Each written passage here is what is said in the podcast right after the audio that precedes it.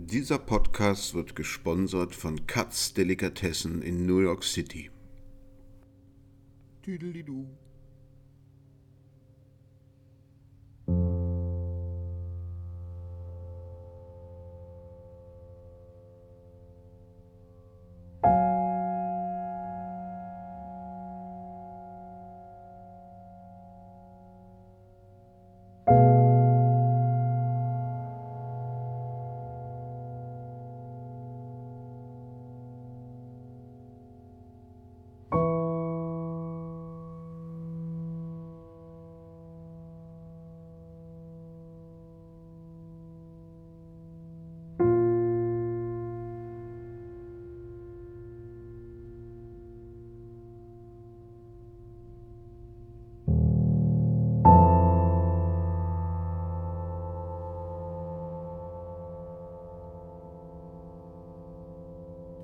Hallo und willkommen in einer neuen Folge von Vinyl und Cooking.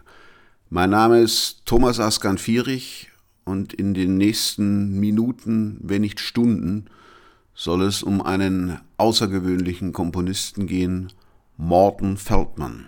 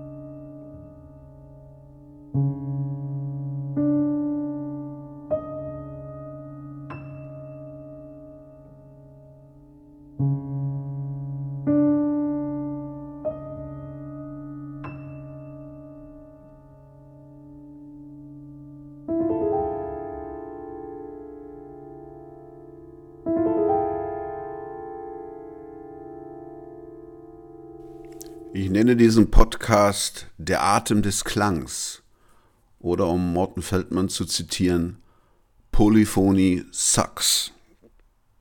Feldman gehört zur New York School der Nachkriegsjahre, zusammen mit John Cage, Earl Brown und anderen. Und wer Morton Feldman entdeckt hat, hört lange nichts anderes mehr. Das ist wie Thomas Bernhard lesen.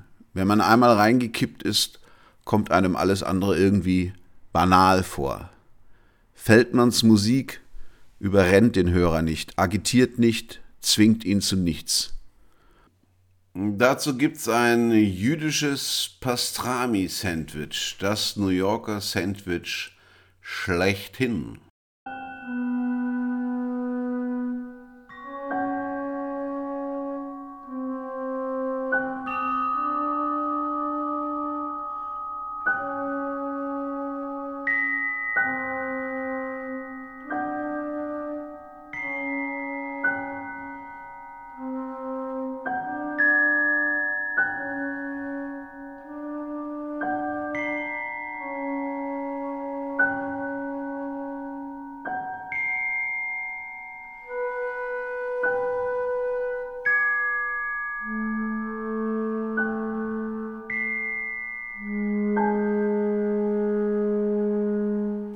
Feldman hat mal gesagt, für mich ist Klang das Wichtigste. Ich empfinde, dass ich ihm untergeordnet bin. Ich spüre, dass ich meinen Klängen zuhöre und tue, was sie mir sagen, nicht aber, was ich ihnen zu sagen hätte. Denn diesen Klängen verdanke ich mein Leben, sie schenkten mir das Dasein. Statt technischer, struktureller Organisation der seriellen Musik der neuen Wiener Schule zu Beginn des zwanzigsten Jahrhunderts und ihren Nachfolgern in der Nachkriegszeit, vor allem Pierre Boulez. Bei Feldman und seinen Mitstreitern von der New York School ging es um Timbre, Farben und Atmosphäre.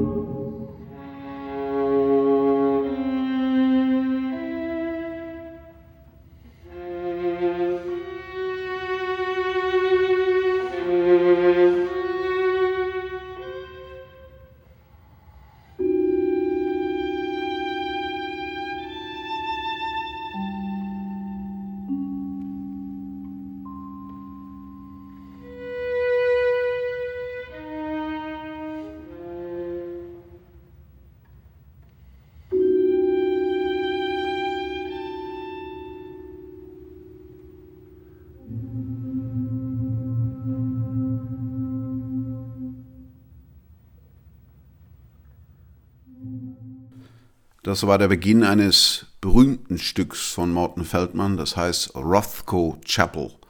Das war eine Auftragsarbeit für die Eröffnung eines, ja, einer Kapelle, in der die Bilder von Mark Rothko hingen. Und Mark Rothko war ein guter Freund von Feldman. Feldman war mit vielen malenden Künstlern befreundet.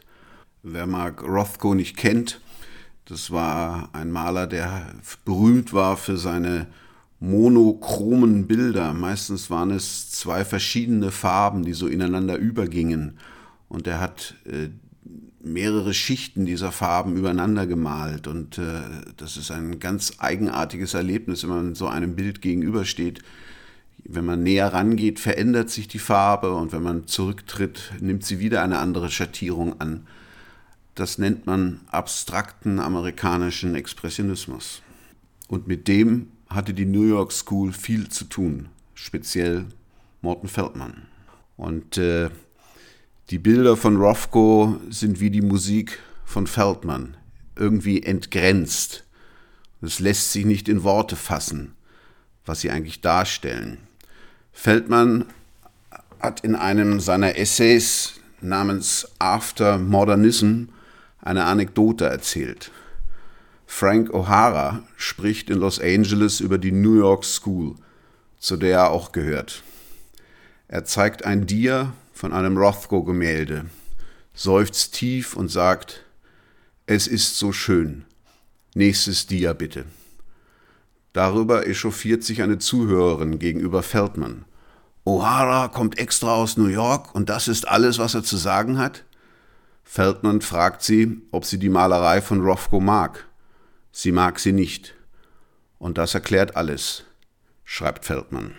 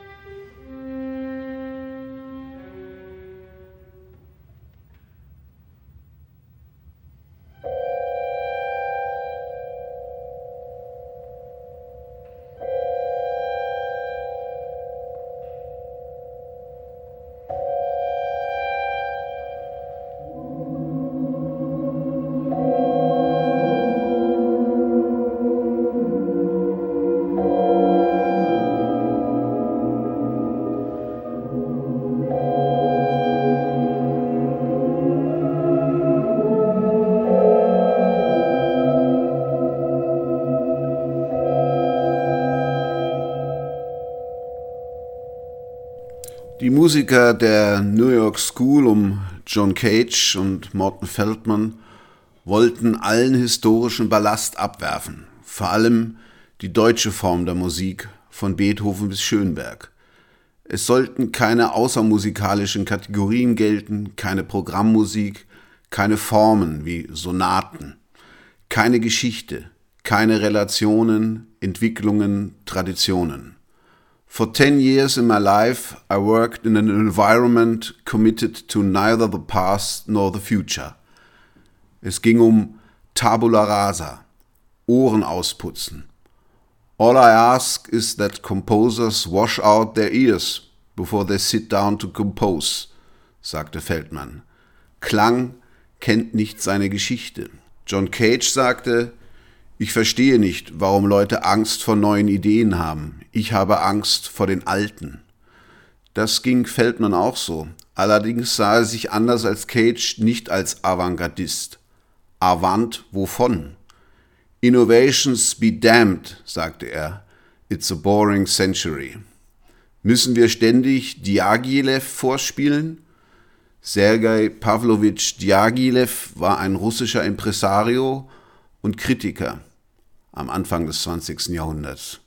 Er veranstaltete die Erstaufführungen von Strawinskys Skandalstücken Feuervogel und Les Sacres du Printemps, kurz vor dem Ersten Weltkrieg.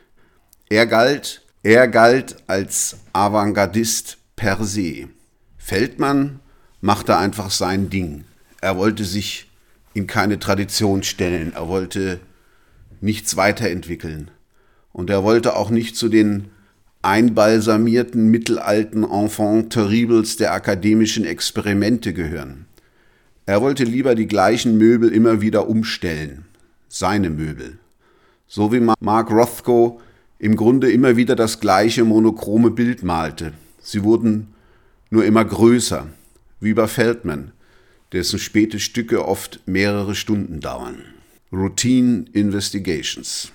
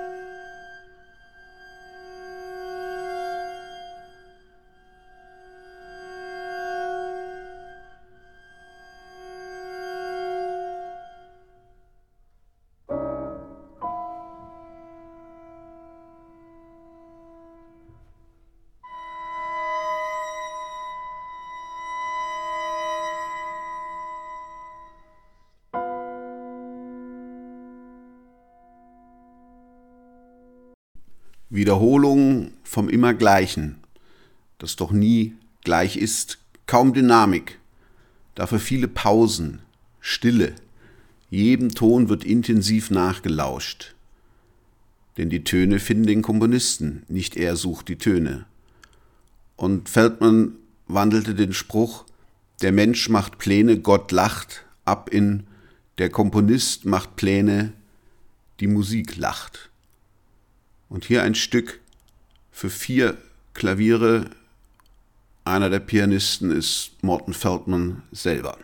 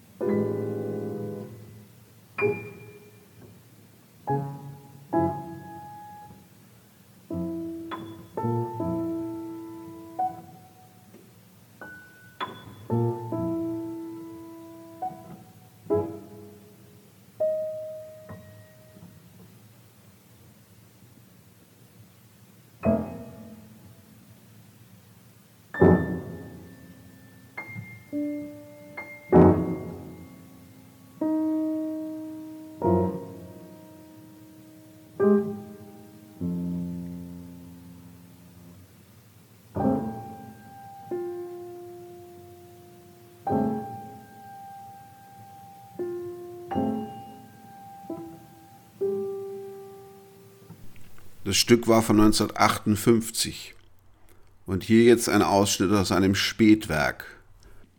Piano und String Quartett von neunzehnhundertfünfundachtzig, zwei Jahre vor Feldmans Tod, gespielt vom Kronos Quartett mit einer der Lieblingspianistinnen von Feldman, Aki Takahashi, am Klavier.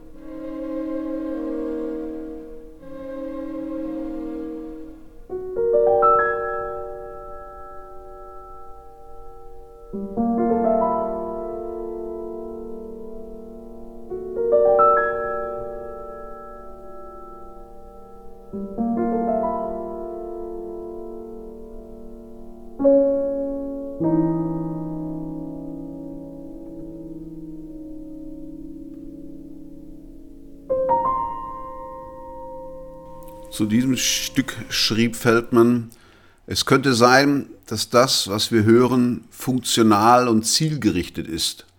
Aber bald realisieren wir, dass das eine Illusion ist. Das ist ein bisschen so wie ein Spaziergang durch Berlin, wo alle Häuser gleich aussehen. Aber sie sind nicht gleich. Der späte Feldman war fasziniert von den Mustern handgeknüpfter orientalischer Teppiche. Immer gleich und doch nie gleich. Das übernahm er als Kompositionsprinzip, vor allem in seiner Spätphase. Und das Stück heißt dann auch so: Why Patterns?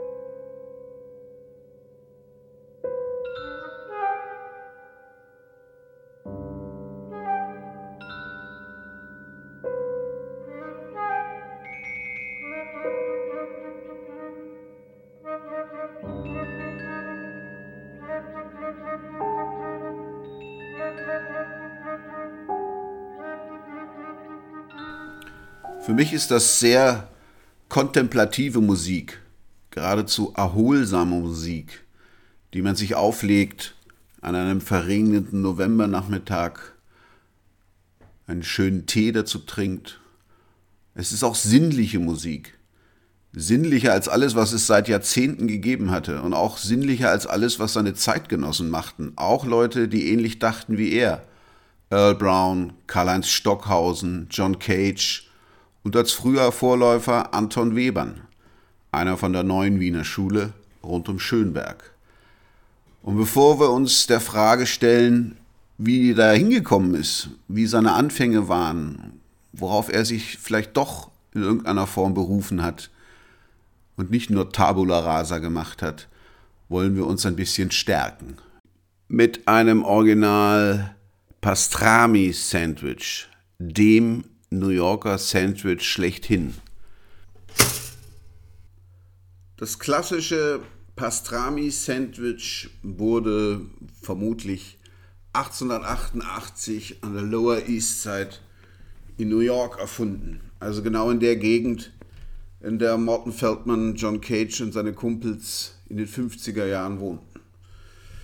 Ein äh, Fleischer, ein jüdischer Fleischer, war aus Litauen nach New York ausgewandert und führte dort eine kleine Fleischerei, lernte einen jüdischen Rumänen kennen, der ihn um einen Gefallen bat.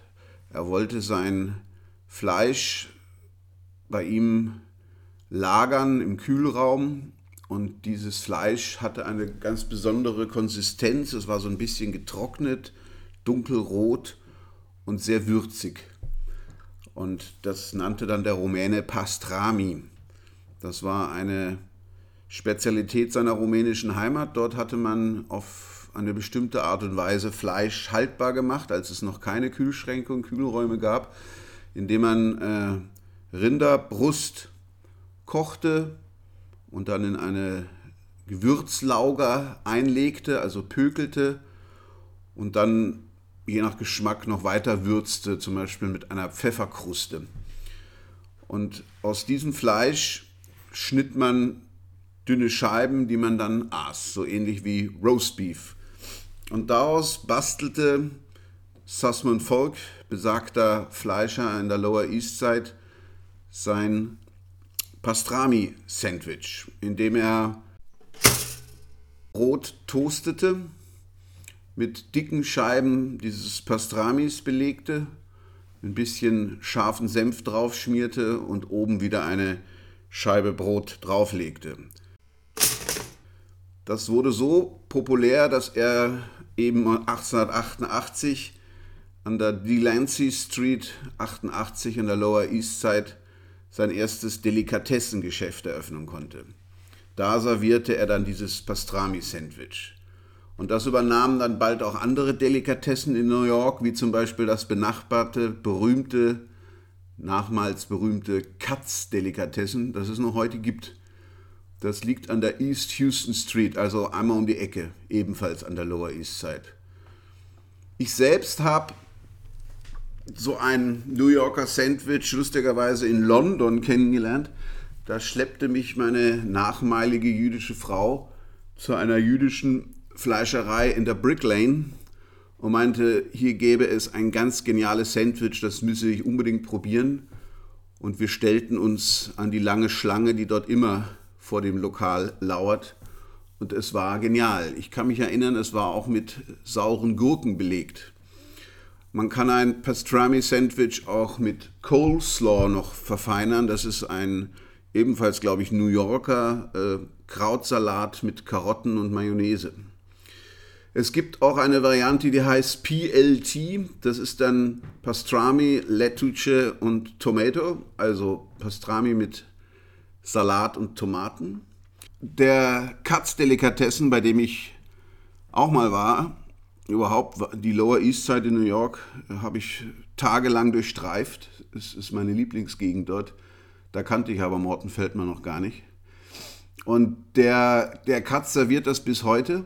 Und wenn man da rein will, muss man eine, ein, ein Ticket ziehen, wie bei uns manchmal an der Post, so eine Art Wartezettel. Mit dem geht man dann zur, zur Kasse und zu den Stationen, wo es die Spezialitäten gibt.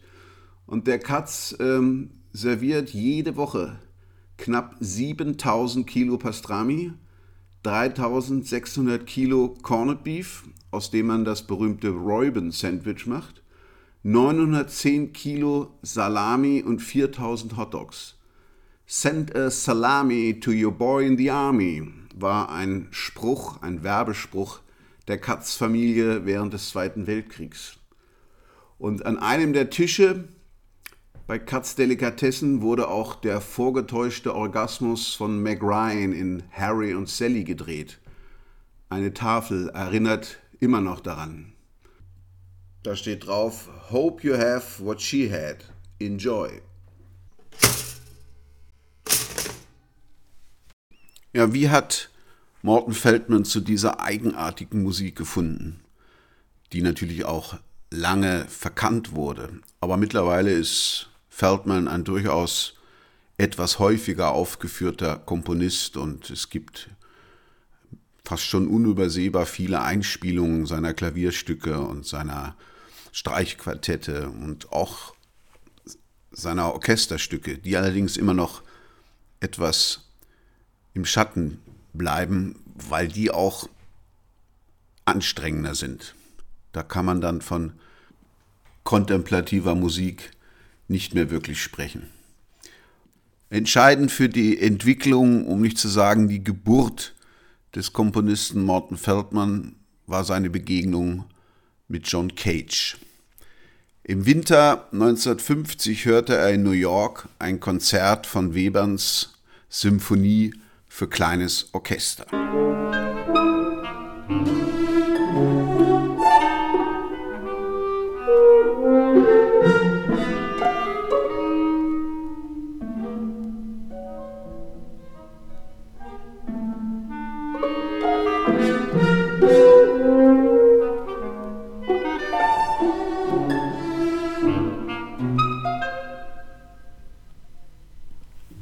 Er war vierundzwanzig und hatte schon ein paar Stücke geschrieben.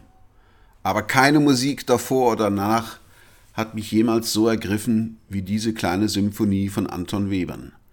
Das Publikum lärmte, lachte, buhte und verließ vorzeitig das Konzert. In der Pause ging ich raus in die Lobby und da stand John Cage. Er erkannte ihn aufgrund eines Fotos und sprach ihn an. Cage fragte, was er von Webern halte.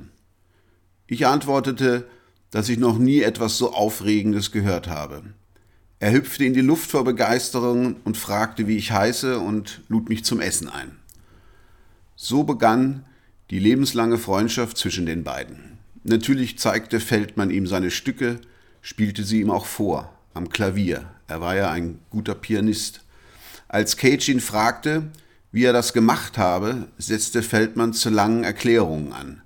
Cage unterbrach ihn. »Morton, ich verstehe kein Wort.« Darauf antwortete Feldman leise, »Ehrlich gesagt, John, ich weiß nicht, wie ich es gemacht habe.« Darauf rief Cage, »Ist das nicht wunderbar? Ist das nicht herrlich? Es ist so wunderschön und er weiß nicht, wie er es gemacht hat.« Schönberg und Boulez wussten immer ganz genau, wie sie es gemacht haben. Das war ihnen fast wichtiger, denn was sie gemacht haben.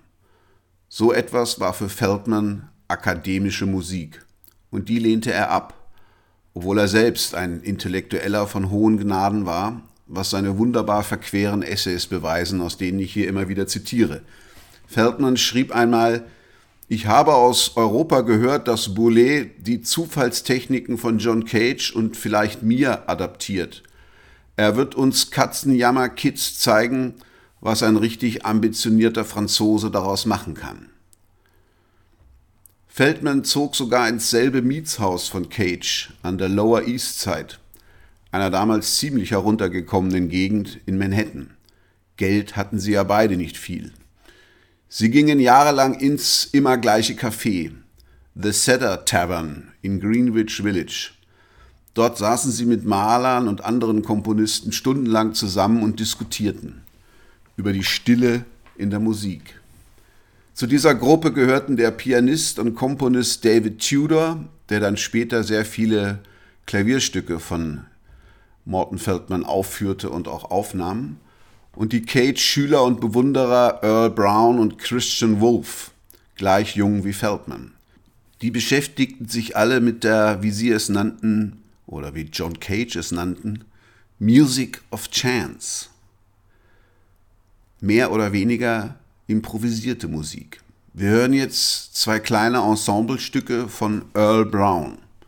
Das heißt, wir hören das gleiche Stück zweimal, jeweils anders improvisiert, mehr oder weniger.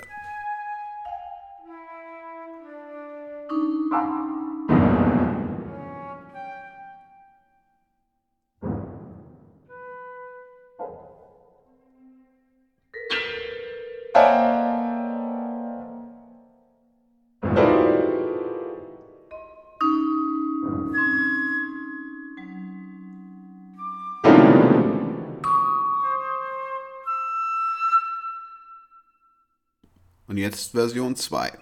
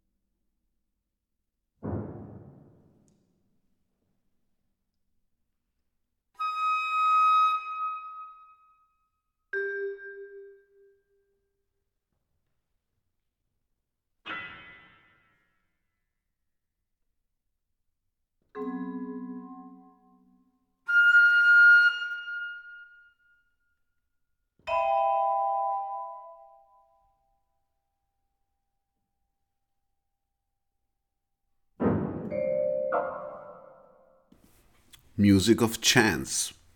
Heißt nicht ein toller Roman von Paul Auster so?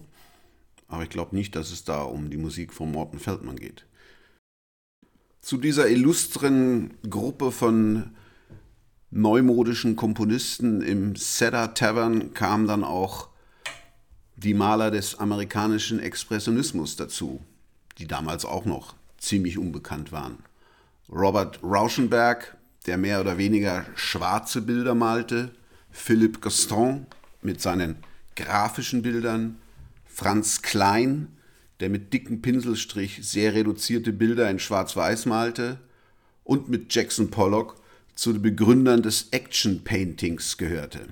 Eine Malerei ohne Anfang und ohne Ende.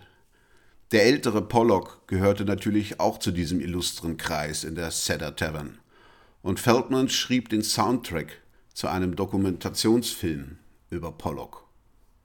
Er nannte das Music for Jackson Pollock für zwei Cellos.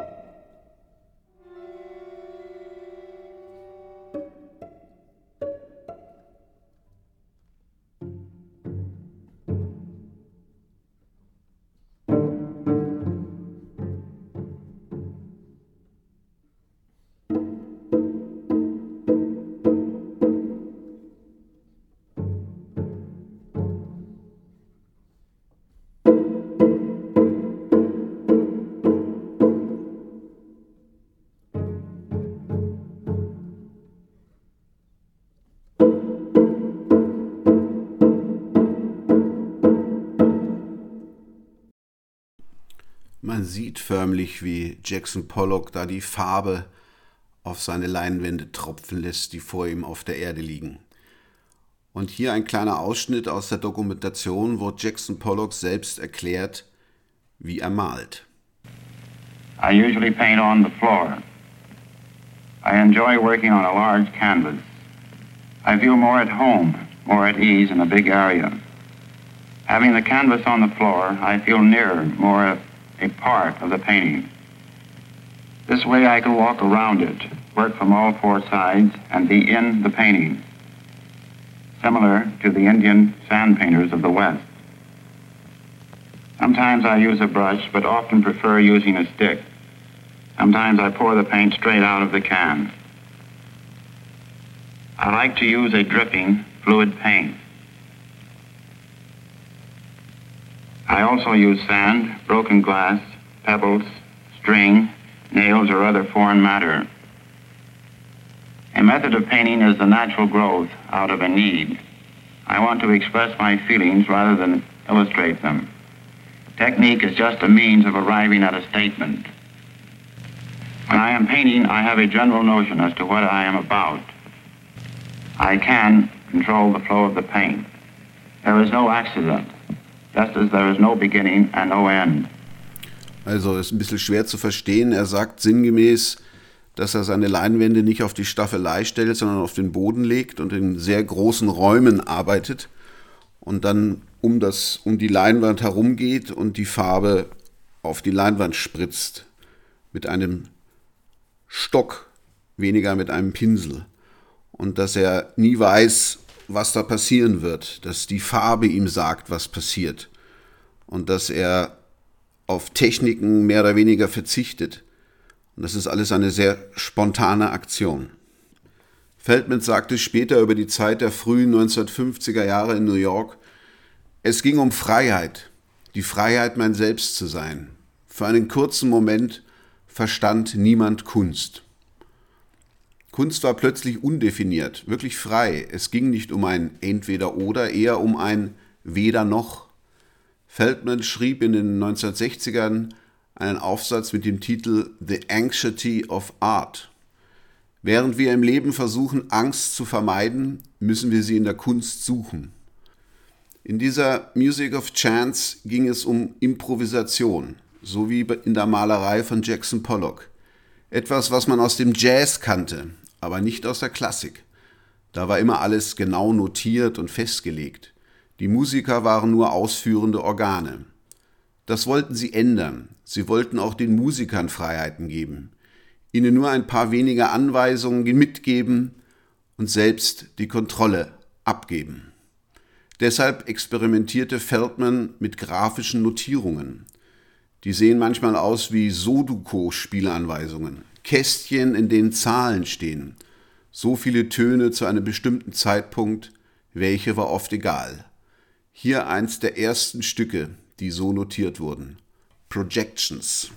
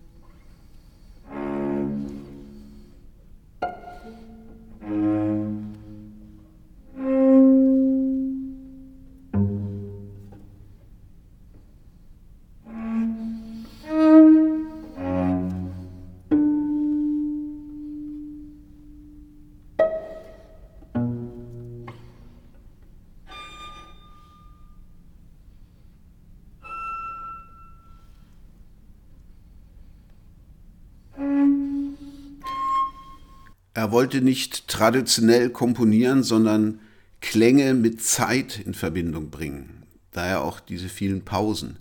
Er wollte sich selbst als Person herausnehmen, auch alle Bezüge zu vergangener Musik, selbst die Tonhöhe gab er frei.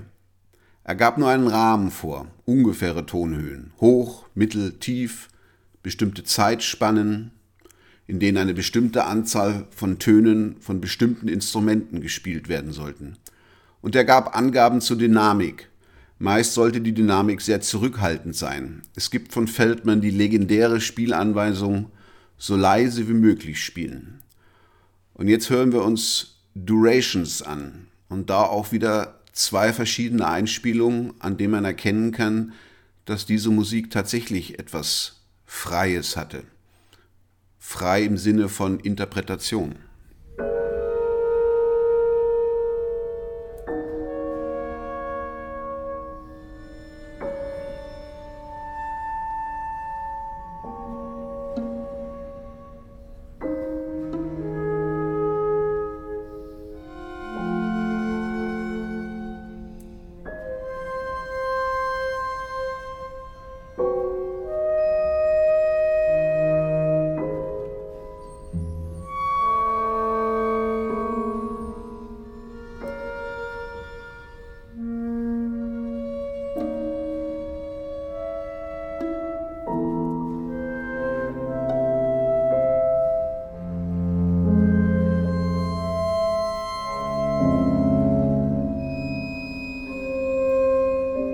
Das war sozusagen eine zeitgenössische Aufnahme vom Turfan Ensemble Und jetzt hören wir eine spätere Einspielung vom Ensemble Avantgarde, das gleiche Stück.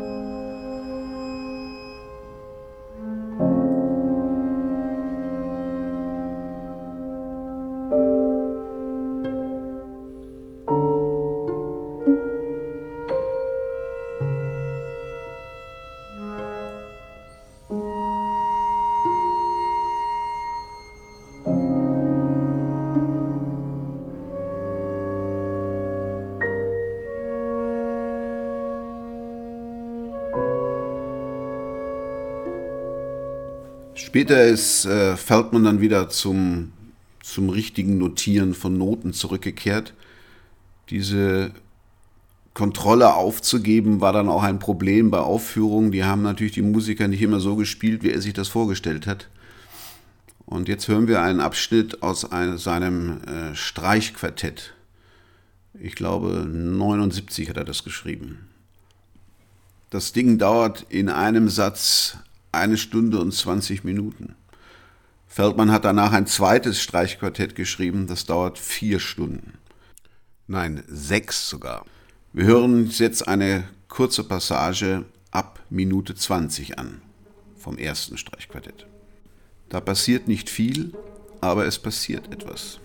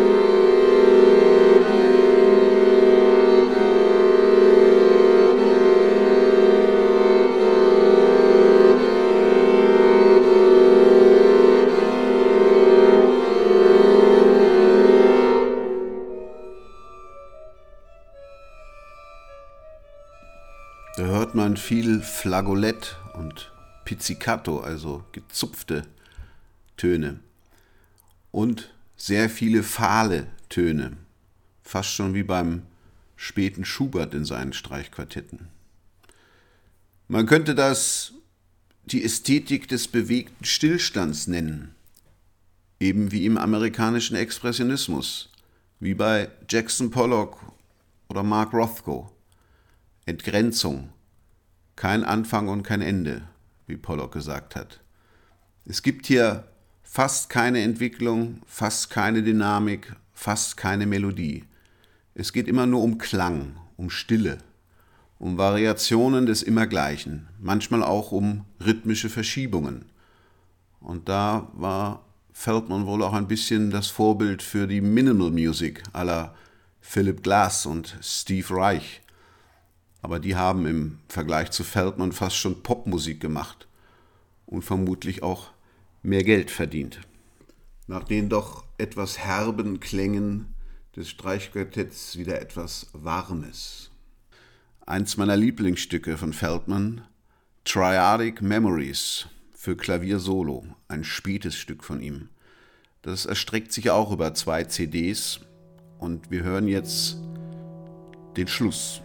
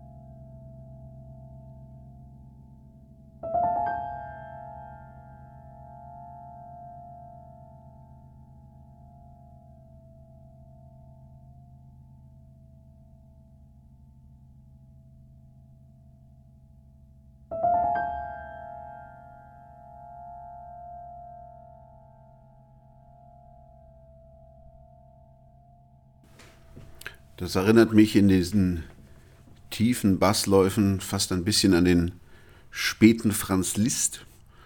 Zudem wird es auch bald einen Podcast geben.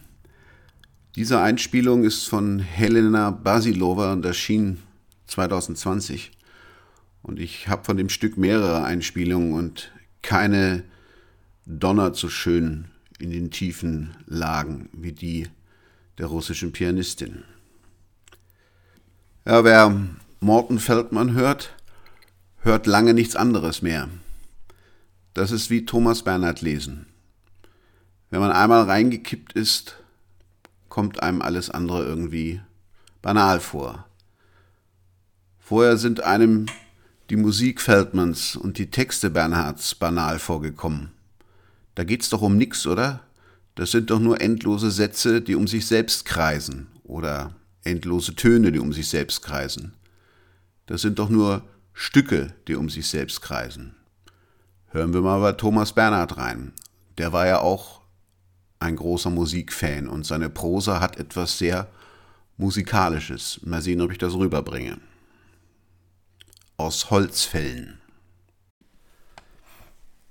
Ich saß auf dem Ohrensessel und lobte also die Kärntnerstraße und den Graben und führte meine geistige und körperliche Wiederherstellung auf diese meine Kärntnerstraßen- und Grabentherapie zurück, auf nichts sonst, und ich sagte mir, dass ich naturgemäß für diese erfolgreiche Therapie einen Preis zu zahlen habe und dachte, dass die Eheleute Auersberger auf dem Graben getroffen zu haben, der Preis ist für diese gelungene Therapie, und ich dachte, dass dieser Preis ein sehr hoher Preis ist, dass ich aber auch einen viel höheren Preis hätte zu bezahlen gehabt, unter Umständen, denn ich hätte ja noch viel schlimmere Leute auf dem Graben treffen können, als die Auersbergischen, denn alles in allem betrachtet sind die Auersbergerischen nicht die schlimmsten, wenigstens nicht die allerschlimmsten. Aber schlimm genug ist es doch, gerade die Eheleute Auersberger auf dem Graben getroffen zu haben, dachte ich auf meinem Ohrensessel. Der deutsche zeitgenössische Komponist und Pianist Steffen Schleiermacher, der auch viele Stücke von Morton Feldman eingespielt hat und auch sehr schön darüber erzählen kann, hat mal berichtet, dass er bei so einem langen Stück von Feldman in einer Aufführung eingeschnickt war und dann ist er wieder auf, aufgewacht und hat sich gedacht, habe eh nichts versäumt und ist wieder in die Musik reingekippt. Schleiermacher beschreibt sein Erweckungserlebnis mit Morton Feldman. Er konnte erst nichts mit ihm anfangen, mit diesem groben, sarkastischen Riesenkerl, der immer Witze machte und diese filigrane, reduzierte Musik schrieb. Das schien nicht zusammenzupassen. Dann hörte er Feldmans Stück For Philip Glass, das vier Stunden dauert. Das Konzert begann erst nach Mitternacht und dauerte bis vier Uhr morgens. Als ich die Konzerthalle verließ, wurde es draußen schon wieder hell und man traf auf Arbeiter, die zur Frühschicht gingen, während man selbst noch im Nirvana herumirrte. Schleiermacher spricht auch von der geradezu lukullischen Schönheit der Klänge Feldmans. Feldman ging es immer um Reduktion, um einzelne Töne. Ich möchte Musik schreiben, wie Piet Mondrian malt. Ich möchte keine Bouquets malen, sondern eine einzelne Blume. Diesen Ansatz, diese Reduziertheit, nannte man in den neunzehnhundertachtziger Jahren in der Klassik neue Einfachheit oder auch neotonale Musik. Denn atonal war das ja nicht, was Feldman da schrieb. Und das wurde eine regelrechte Bewegung. Und gegen die klang die serielle Musik von Pierre Boulez und vielen anderen modernen Komponisten kompliziert, kalt und sehr abstrakt. Aber auch wenn Feldman immer davon sprach, dass er außerhalb der Musiktradition stehe, er hatte Vorbilder, vielleicht unbewusst. Hier ein Stück von Erik Satie, und dagegen ein ganz frühes Klavierstück von Morton Feldman aus den vierziger Jahren.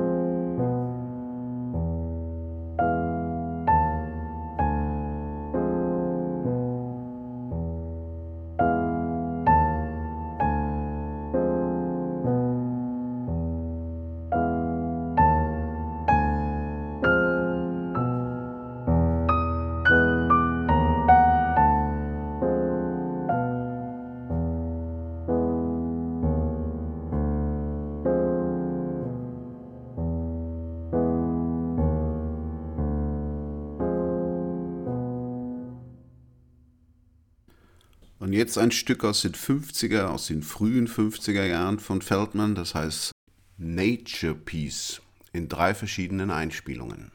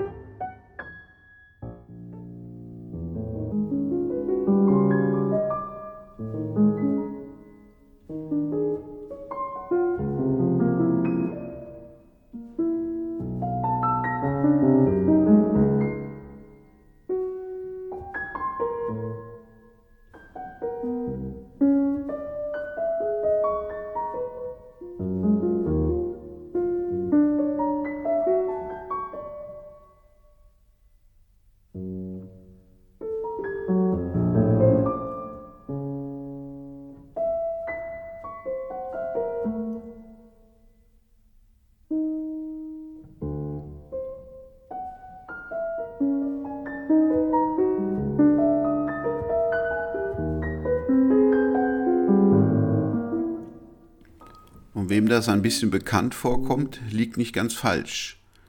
Hier ein Ausschnitt aus den fünf Klavierstücken von Arnold Schönberg aus dem Jahr neunzehnhundertdreiundzwanzig.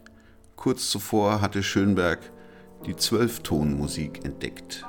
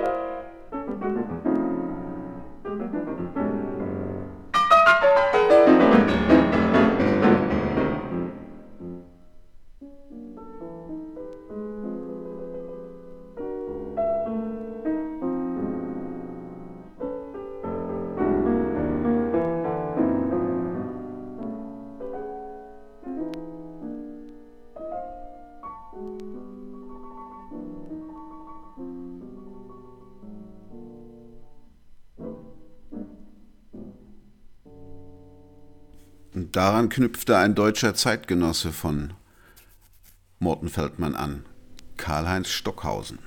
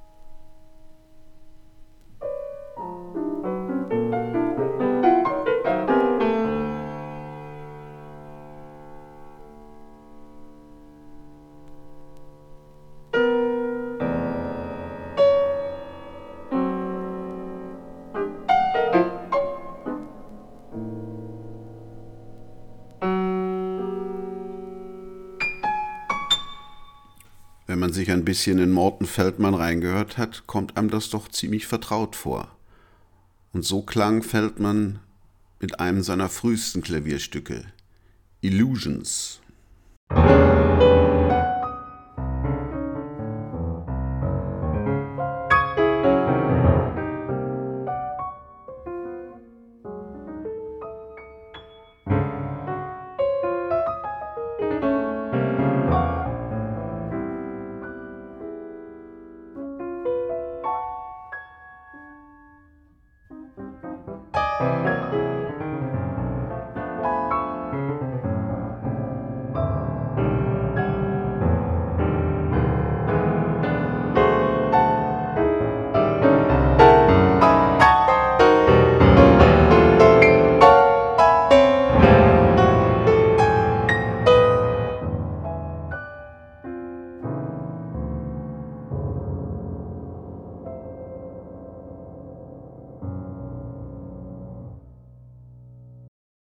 Feldman war also nicht immer nur so leise wie möglich, zumindest der ganz junge neunzehnhundertneunundvierzig. Sein Kumpel Earl Brown klang so. Das Stück heißt Home Burial.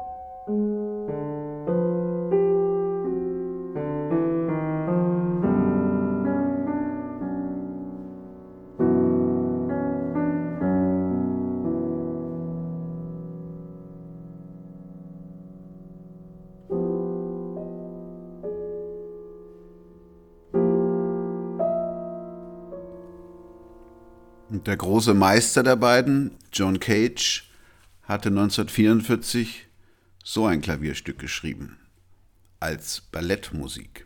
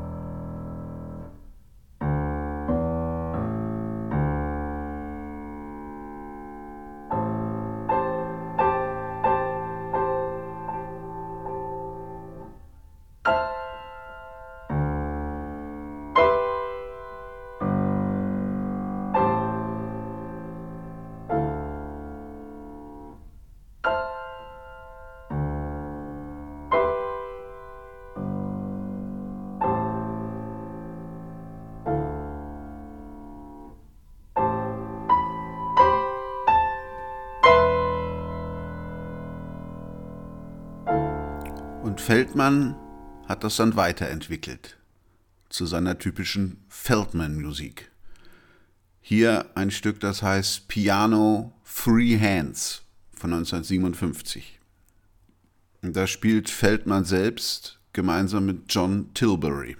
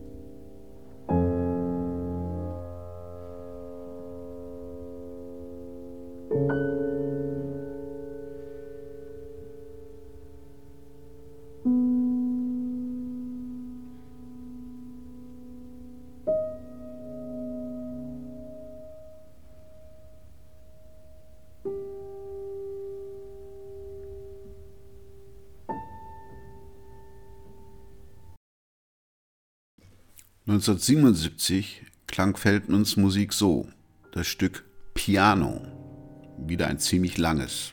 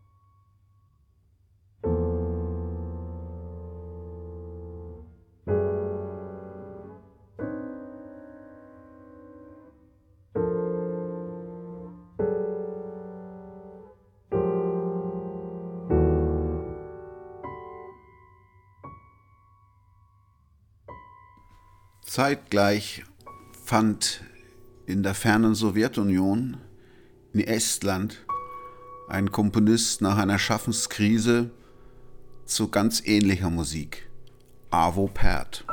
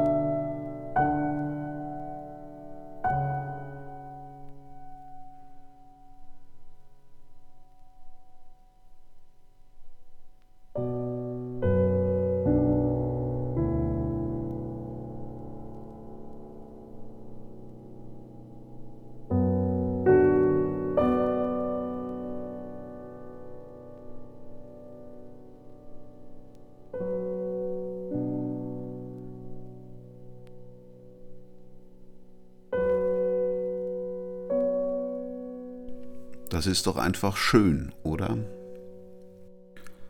Zum Schluss spielt Igor Levit das letzte Klavierstück, das Morton Feldman geschrieben hat vor seinem Tod. Das heißt Palais de Marie. Ich danke euch fürs geduldige Zuhören. Bis zum nächsten Mal. Vielleicht mit Franz Liszt.